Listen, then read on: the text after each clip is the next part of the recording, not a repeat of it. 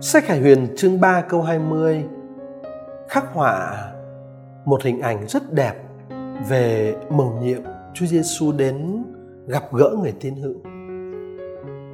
Chúa Giêsu nói: "Này đây, ta đứng trước cửa và gõ.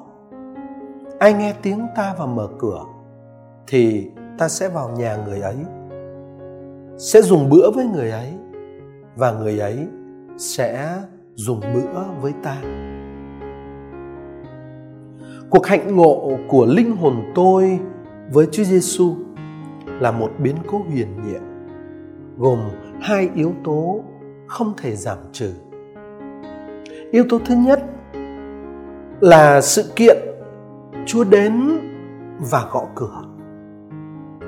Nếu chúa không đi ngang qua thế gian, nếu chúa không đến với linh hồn tôi nếu Chúa không chủ động đến gặp tôi thì tôi sẽ không bao giờ và không thể nào gặp được người. Vì thế cho nên cuộc hạnh ngộ của linh hồn tôi với Chúa, cái bữa tối tình yêu của linh hồn tôi với Chúa trước hết và trên hết chính là hiệu quả của ân sủng đi bước trước và hoàn toàn nhưng không của Thiên Chúa nói theo ngôn ngữ của thánh phong lô. Đó là ân sủng, là charis.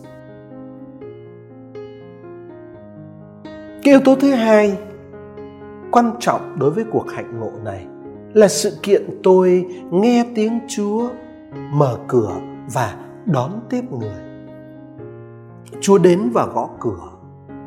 Người đứng đó để chờ đợi. Nhưng nếu tôi không nghe tiếng người gõ cửa và không mở cửa để đón tiếp người thì cuộc hạnh ngộ của Chúa với linh hồn tôi, cái bữa tối tình yêu lãng mạn của linh hồn tôi với Chúa cũng sẽ không thể xảy ra được. Bởi lẽ Chúa luôn luôn tôn trọng tự do của tôi. Người chờ đợi tôi mở cửa, người mới bước vào và dùng bữa tối với tôi được. Thành ra cái cuộc hạnh ngộ tình yêu giữa Chúa Kitô với linh hồn tôi giữa linh hồn tôi với Chúa Kitô cũng tùy thuộc vào thái độ và cách hành xử của tôi. Cuộc hạnh ngộ tình yêu ấy cũng là hiệu quả của việc tôi nghe tiếng của Chúa mở cửa và đón tiếp Chúa.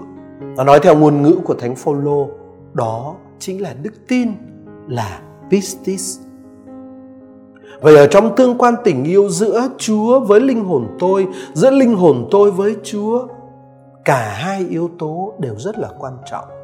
Charis và pistis, ân sủng và đức tin, cả hai đều quan trọng. Nhưng mà điều đáng nói đó là đi cho đến tận cùng. Pistis, đức tin, thực ra cũng lại là charis, ân sủng ân sủng đến từ Chúa và từ tình yêu của Chúa.